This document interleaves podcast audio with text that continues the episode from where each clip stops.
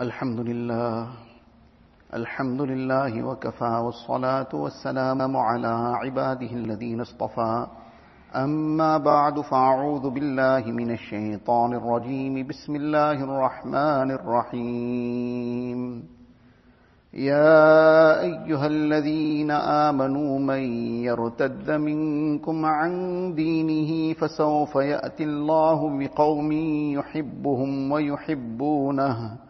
يحبهم ويحبونه أذلة على المؤمنين أعزة على الكافرين وقال النبي صلى الله عليه وسلم لا يؤمن أحدكم حتى يكون هواه تبعا لما جئت به أو كما قال النبي صلى الله عليه وسلم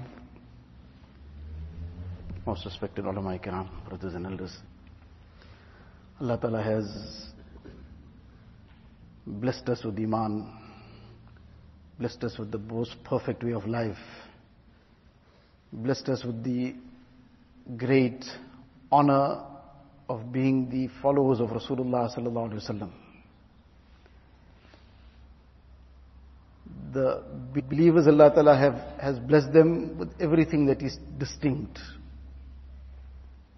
A mu'min, obviously, in terms of his iman, in terms of his faith, he's completely distinct. He worships Allah Ta'ala there are those who are worshipping inanimate things. Somebody is worshipping a cow, somebody is worshipping inanimate things. They're worshipping some stone, they're worshipping idols. So a mu'min is totally distinct from that. Then he worships Allah and Allah alone. There are others who believe in more than or many deities and some have a almost unlimited number of deities. Somebody is believing, na'uzubillah, that Isa alayhi salam is the son of Allah ta'ala. Somebody is believing something else. So a mu'min is totally distinct from all this. Doesn't commit any shirk. Doesn't ascribe any partners to Allah ta'ala. His tawheed and his belief in the oneness of Allah ta'ala is pure. Not adulterated in any way. In the being of Allah ta'ala, in the attributes and the sifat of Allah ta'ala. Allah alone is the provider of rizq. Allah Ta'ala alone grants shifa and cure from illnesses. Allah alone is the doer of everything. So he's totally distinct in his beliefs. Then he is distinct in his manner of ibadat. A mu'min performs his salah, fasts in the month of Ramadan, there's zakat, there's hajj, and all the other forms of ibadat that we perform is totally different to what others do because a mu'min has iman. He follows what Allah wa ta'ala has commanded. He follows in the way of Rasulullah sallallahu alaihi wasallam. So he doesn't take any kind of notice also of what somebody else is doing in terms of wanting to take from anybody else. He keeps totally to what he's been given in the Quran and Sunnah. He doesn't look out anywhere else that, na'uzubillah, there is something or the other perhaps to take somewhere. There is nothing to take from anywhere. Whatever he needs to take is only in the Quran and Sunnah. So in his aqaid, in his beliefs, in his iman, he's distinct.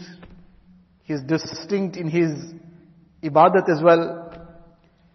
Then he is very distinct in terms of his day-to-day life, the rules by which he lives his life. He has very, very clear rules and very clear ways in which he goes about his earning a livelihood, doing his business, the manner in which he's engaging with people, his muasharat, his social life, the kind of akhlaq that he's been blessed with in terms of what Islam has given, this is let alone second to none. It is far beyond what anything else can even dream about any other creed and nation and any other civilization as they call it or whatever, can't even dream about the perfectness that Islam has provided. So he's distinct in all these things. As a result, he'll be distinct in his appearance. He'll be distinct in the way that he, for example, conducts his nikah. He'll be distinct in the way that he celebrates his occasions. He's distinct in all these things. And when it's, when you talk about something being distinct, it's totally apart from the rest. There's no kind of mixture, adulteration 50-50 or 70-30, nothing. It's 100% pure. He keeps to what Allah Ta'ala has given him, what Nabi Islam has taught, and what the Sahaba Kiram then took from Rasulullah Sallallahu Alaihi Wasallam and passed on to the Ummah. That is his line, that is his path. Then the whole world, somebody can be worshipping an idol, he doesn't take notice of that. That doesn't concern him. Concern him in the sense that he's got nothing to take from there. Rather, he's got a complete aversion in his heart for anything that has to do with shirk. He would make dua for everybody, Allah Ta'ala grant each one hidayat. But the shirk and ascribing of partners to Allah Ta'ala, he's got aversion for that. This is something that can, we can never even dream about. So likewise, anything that is associated with that shirk, with that kufr, in whichever extent, he is somebody who has nothing to do with it. Because he has the most perfect way. And he respects that perfect way. He loves it, he respects it. There was a very great king in India, Alamgir Rahmatullah Ali. He was a very pious person also. And it is mentioned regarding him that throughout the time that he remained the ruler over India, he never took a cent, even a salary from the treasury. He was a very good scribe. And in those days, there were no printing presses yet. He would actually write the Quran Sharif, copies of the Quran Sharif, and the, what he would earn out of that is what he would live on. Very pious person. And he had a lot of respect for the Ahlullah. He would take the, the du'as. When he was, now there was one person in his time who was a kind of trickster. He would come and disguise himself. And the whole point was that if he can fool Alamgir Rahmatullah he must get some kind of uh, reward in return, that he managed to fool him. In other words, he came in a disguise that he didn't recognize him. Uh, he was the kind of person that had that relationship. So in any case, he would come, but every time Alamgir Rahmatullah was a person of very great intelligence as well, he would see through all that disguise. And every time that this person tried to fool him, he didn't get caught. He didn't fall for his trick. And immediately pointed it out that don't fool me, you're so and so. So, any case, this person decided that one day I need to do something that is going to really make a difference. I'll really fool him. So he went and he found some place in one, outside in the jungle somewhere, on the outskirts, made a small hut for himself, adopted the appearance of the Ahlullah, and he started just engaging in ibadat and zikr, but it's all just a plot. There was no sincerity in this. He was just doing it for the purpose of disguise, disguise and camouflage, and just in order to earn that, that reward. But in any case, now he carried on with this. Now slowly the message started going around. There's some very big buzurg here. So, sometime later, Alamgir Rahmatullah Ali was on his way to go and conquer Hyderabad, Deccan. So this, this, on his way out, he stopped by. He said, we need to go and visit this person. Take his du'as. In any case, he came, met him with respect, said that we want, want, want to take your du'as, we're going to battle. So he gave du'as. Then he gave him a bag of 1,000 gold coins A hadiyah. When he gave him this as a hadiyah, this person would force, he hit it aside. So you think we are the dogs of the world. So Alamgir Rahmatullah Ali became even more impressed. MashaAllah, this person didn't want to touch this also, that he hit it away with such force. Any case, he took it and he left. As he left now to depart, so now the disguise worked because he didn't recognize him. So now this person came running out and he says, this time I fooled you. I'm so and so. Alamgir was now taken aback that indeed this person really fooled me, tricked me. So now I gave him 100 dirhams. That was 1000 gold coins. I gave him 100 dirhams, 100 silver coins as a in'am and reward. The person accepted it. Alamgir Rahmatullah then asked him that when I gave you that time, there's a thousand gold coins in that bag, and you probably work it out what's in here. The thousand gold coins, you hit it aside. That you just rejected. But this hundred dirhams, you're taking it. If you kept that for yourself, that would have already been much more than this. That you rejected and this you keeping. So the person's reply, the Mashayikh quote this to take this lesson. See his reply was, now he was just this kind of a person. Person who was far away from deen as such, because after all he's adopted all this drama just in order to get some monetary gain. So the kind of level he was in is obvious from that.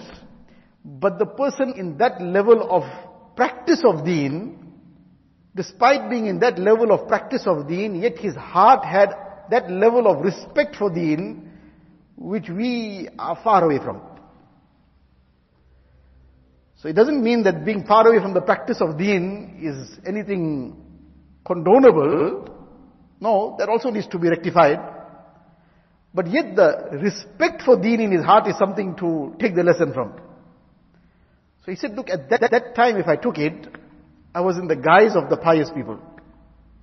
I would have brought a blot on the name of all the pious people. So I didn't want to become a means of that. That I become the means of bringing this kind of blot on the name of pious people in general.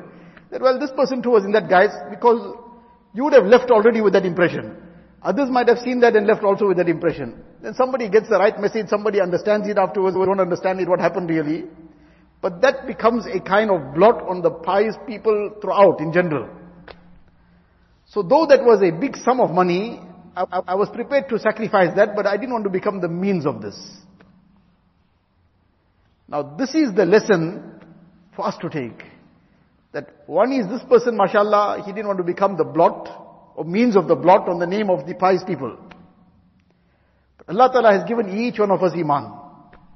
Allah Ta'ala has blessed us with this greatest wealth of Iman, has made us Muslims, has given us this great opportunity and this favor of being in this ummah and being the followers of Rasulullah sallallahu alaihi wasallam. Now, we also have this guise of the Muslims. Allah Ta'ala has blessed us with this. And any action that we do becomes a judgment on the Muslims in general.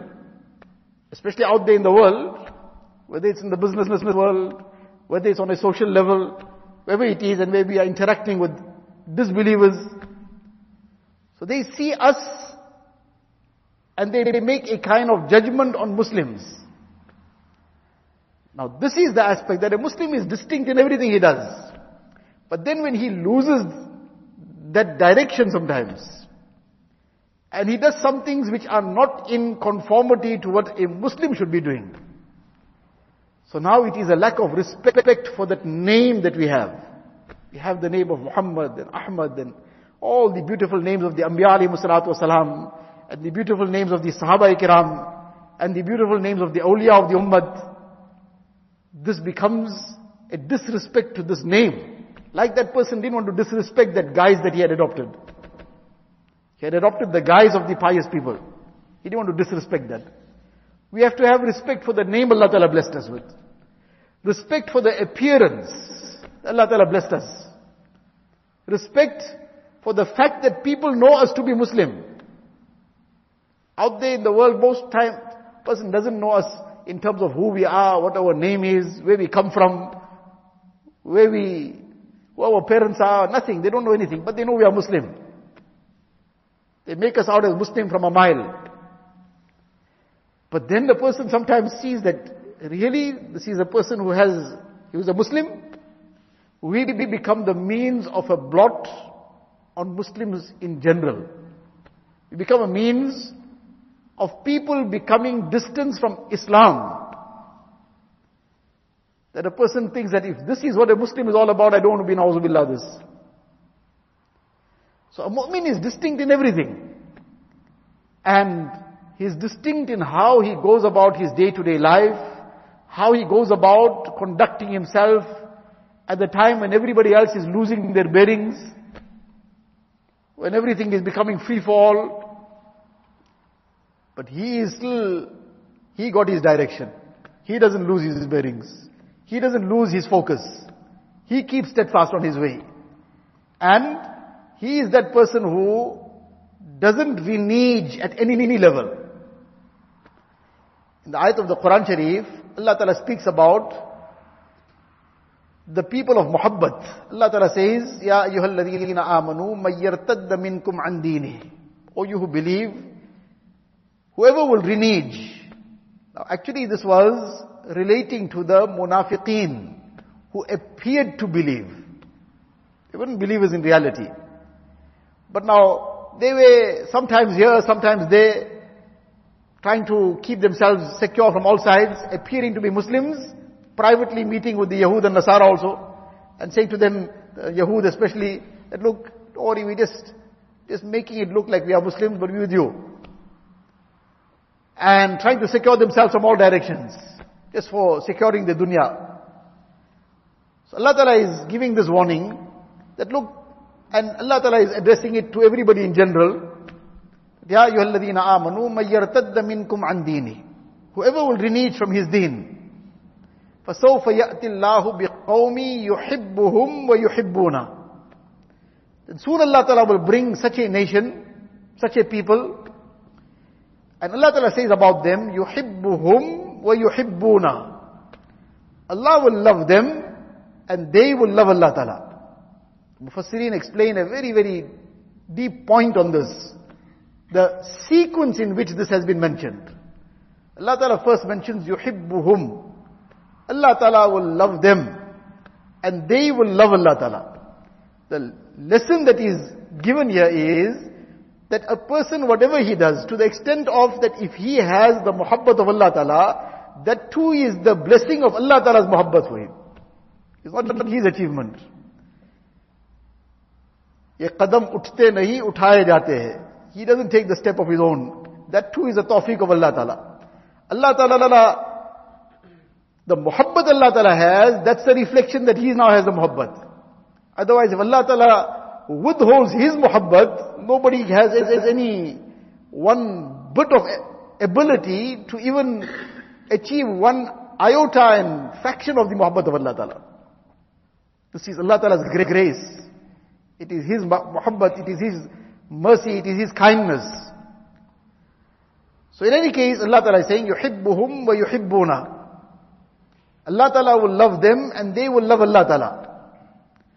Now, the two groups that are being discussed here is, one is the murtaddin.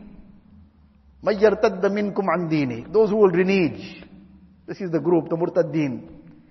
And on the opposite end Allah Ta'ala mentions, the ahla muhabbat. That if there's somebody that's going to renege, Allah Ta'ala will bring about the people of muhabbat. They will never renege.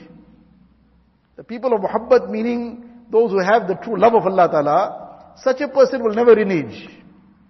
Now one is the reneging in the worst sense person giving up his iman. But the other is that even in certain levels of deen, in the time of Siddiq Akbar some people who had just newly come into Islam at that time, and they were staying far away also, the tribes that were living far away, they didn't have the opportunity to truly become firm in deen. After Nabi Islam passed away, some of them refused to pay the zakat. On this note, that well, this was only something that was due to be paid to Nabi Sallallahu directly. Now we, this doesn't apply. Abu Bakr radiallahu ta'ala he declared jihad against them.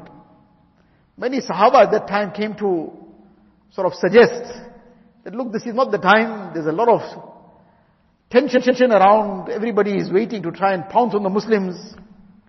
And these people haven't reneged from Islam. They are now just saying that they won't give zakat. But we'll deal with that in time. But for now, let it be. Abu Bakr didn't accept that. And he said, nobody comes, I will go myself. And he starts moving. Until Umar comes and stops him. He says, no, we also now convinced about what you're saying. We are with you. You give, give, give the instructions and we'll follow.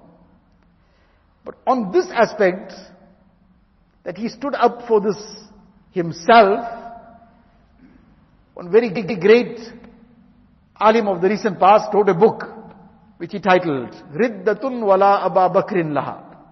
That there is a flood of reneging taking place in the Ummah unfortunately. But there's no Abu Bakr standing in front of it. That when it comes, for example, to a wedding, a nikah, there's a kind of reneging that's taking place. That the whole pattern of Islam is lost. And the way of the Yahud and Nasara is the norm. That is taken full. That's a kind of reneging. It comes to a kind of the time of the year, holiday time. So now, deen takes the back seat. And the manner of taking a break is no different to that of the Yahud and Nasara. That everything goes. Any environment, no matter what fitna is taking place there, no matter what the kind of situation is, whether a person's salah is getting neglected, whether anything happens, anything and everything can go. Because holiday time. So the holiday from deen also. So all these things are a level of reneging. It's not the first form. Imam Bukhari rahmatullah alayhi, he titles one chapter, Babun Kufrun Duna Kufrin. That there are levels of kufr also. One is the total kufr. But then disobedience of Allah Ta'ala is also a kind of kufr. It's not the kufr that takes a person out of Islam. But it's a kind of kufr. Meaning it's a branch of it. So this is the aspect that a mu'min is distinct in all his aspects of life. He doesn't get mixed up, up, in any of these things. He's firm and he carries on. And yes, in these kind of situations, there'll be more mujahada. There'll be a greater pressure on himself. That everybody seems to be doing something and he needs to now stay away from it. But this greater mujahada brings greater mushahada. This greater striving against the nafs and trampling the base desires brings greater mushahada. That he now starts witnessing the greater favors of Allah Ta'ala in terms of progress in Iman, in terms of getting closer to Allah Ta'ala. At a speed which all the nawafil also are not as effective. Though obviously that is a very great thing. But greater than all the nawafil also is the mujahada against the nafs. In restraining it from haram, restraining it from all the kinds of evils that are taking place. So a mu'min, he is focused in that direction. And he continues with his effort. His effort is for the sake of Allah Ta'ala. He is not even focusing on this that what, what has this, what progress have I made? He is only concerned, am I, am I making the effort? It was on Buzrug. One day the Khadim at the Tahajjud time overheard something. A voice from the unseen. He overhears that voice. Now this person just finished his Tahajjud and so on. And the voice from the unseen is saying, your Tahajjud is not, accepted. So this Khadim got a shock because he realized this is a voice from the unseen. It's quiet, totally nobody's around here.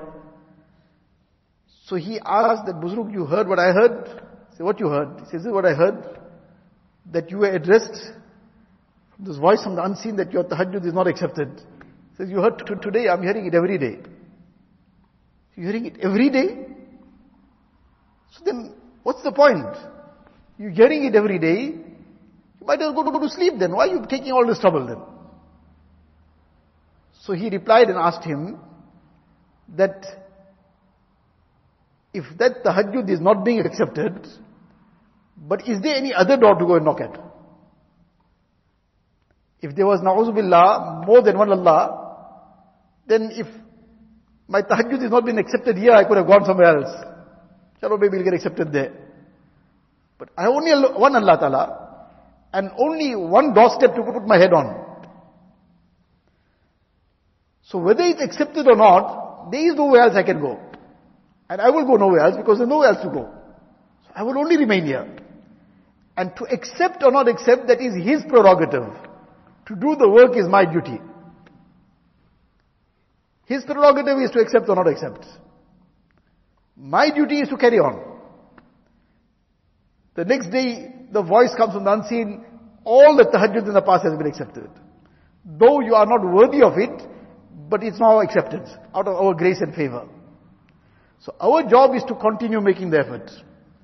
And when a person is consistent with that effort, that effort will, we are deficient, we are not worthy of anything, our efforts are deficient, our intentions are deficient, everything about us is deficient. There is nothing that we can claim any kind of achievement about. But when a person is consistent in his efforts, as deficient as it may be, Allah Ta'ala's grace is such that inna Allah la yudi'u ajra al-muhsinin. Allah Ta'ala doesn't allow the efforts and the rewards of those who are doing good to go in vain. Allah Ta'ala doesn't allow it to go in vain. Allah Ta'ala's grace is very, very great.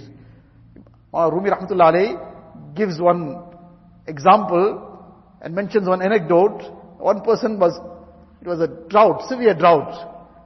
And he, he was really down and out. Person living deep in the rural area never came to the city anytime.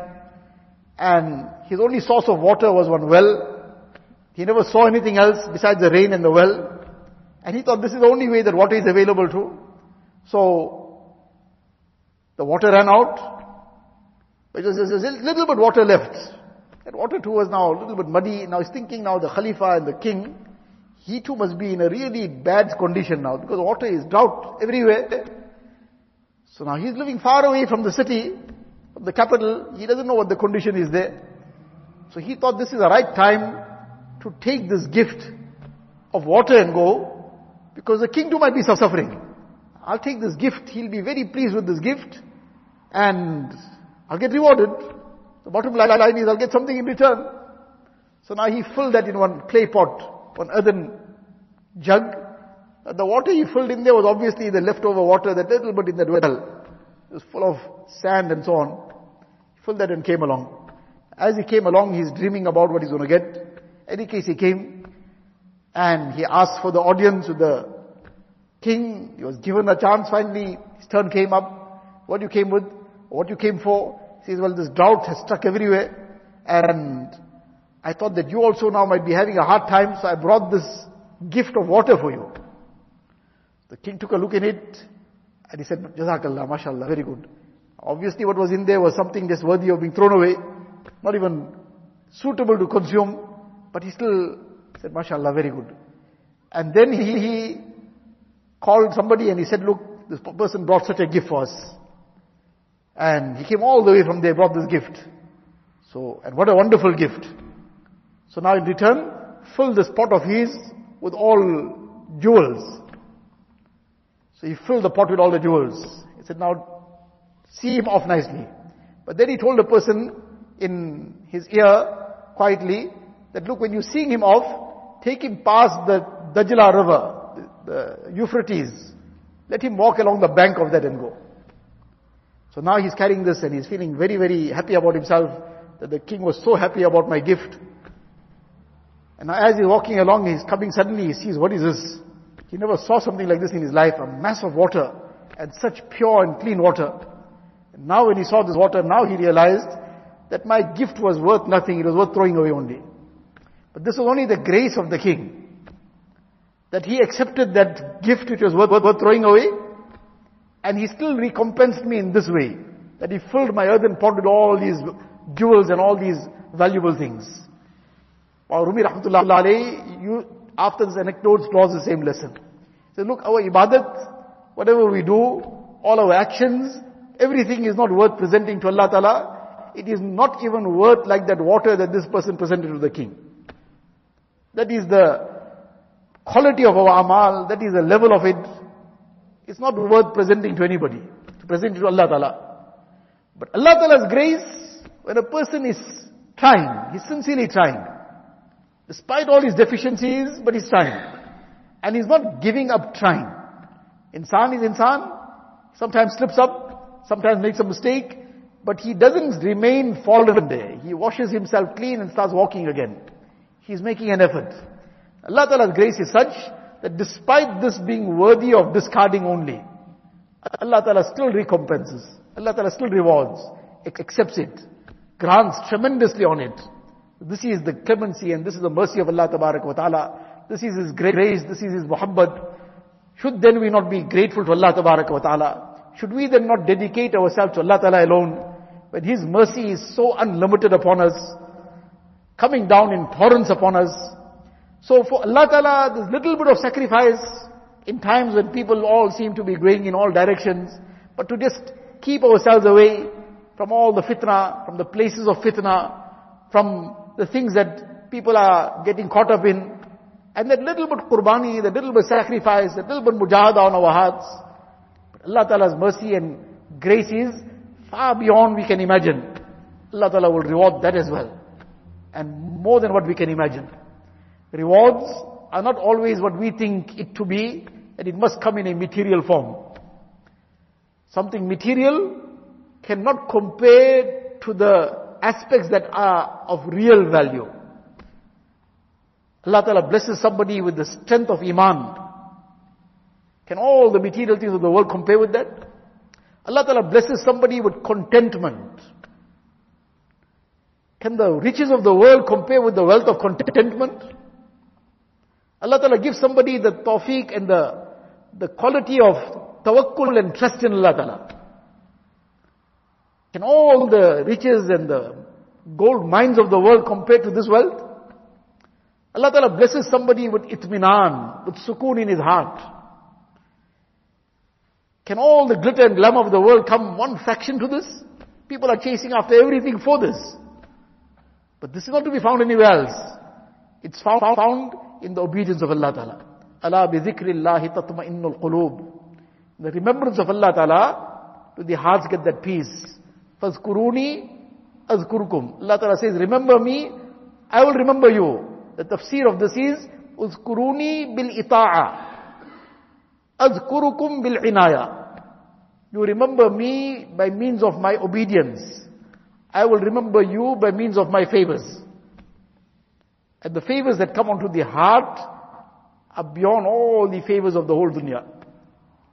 That too is ni'mat, but it can't compare to one fraction to the ni'mat of the heart. So this is the thing, thing, thing to really aspire for. This is what is to try for, to beg Allah Ta'ala for. And Allah Ta'ala's grace is unlimited. Allah Ta'ala's grace is looking for excuses to come upon us.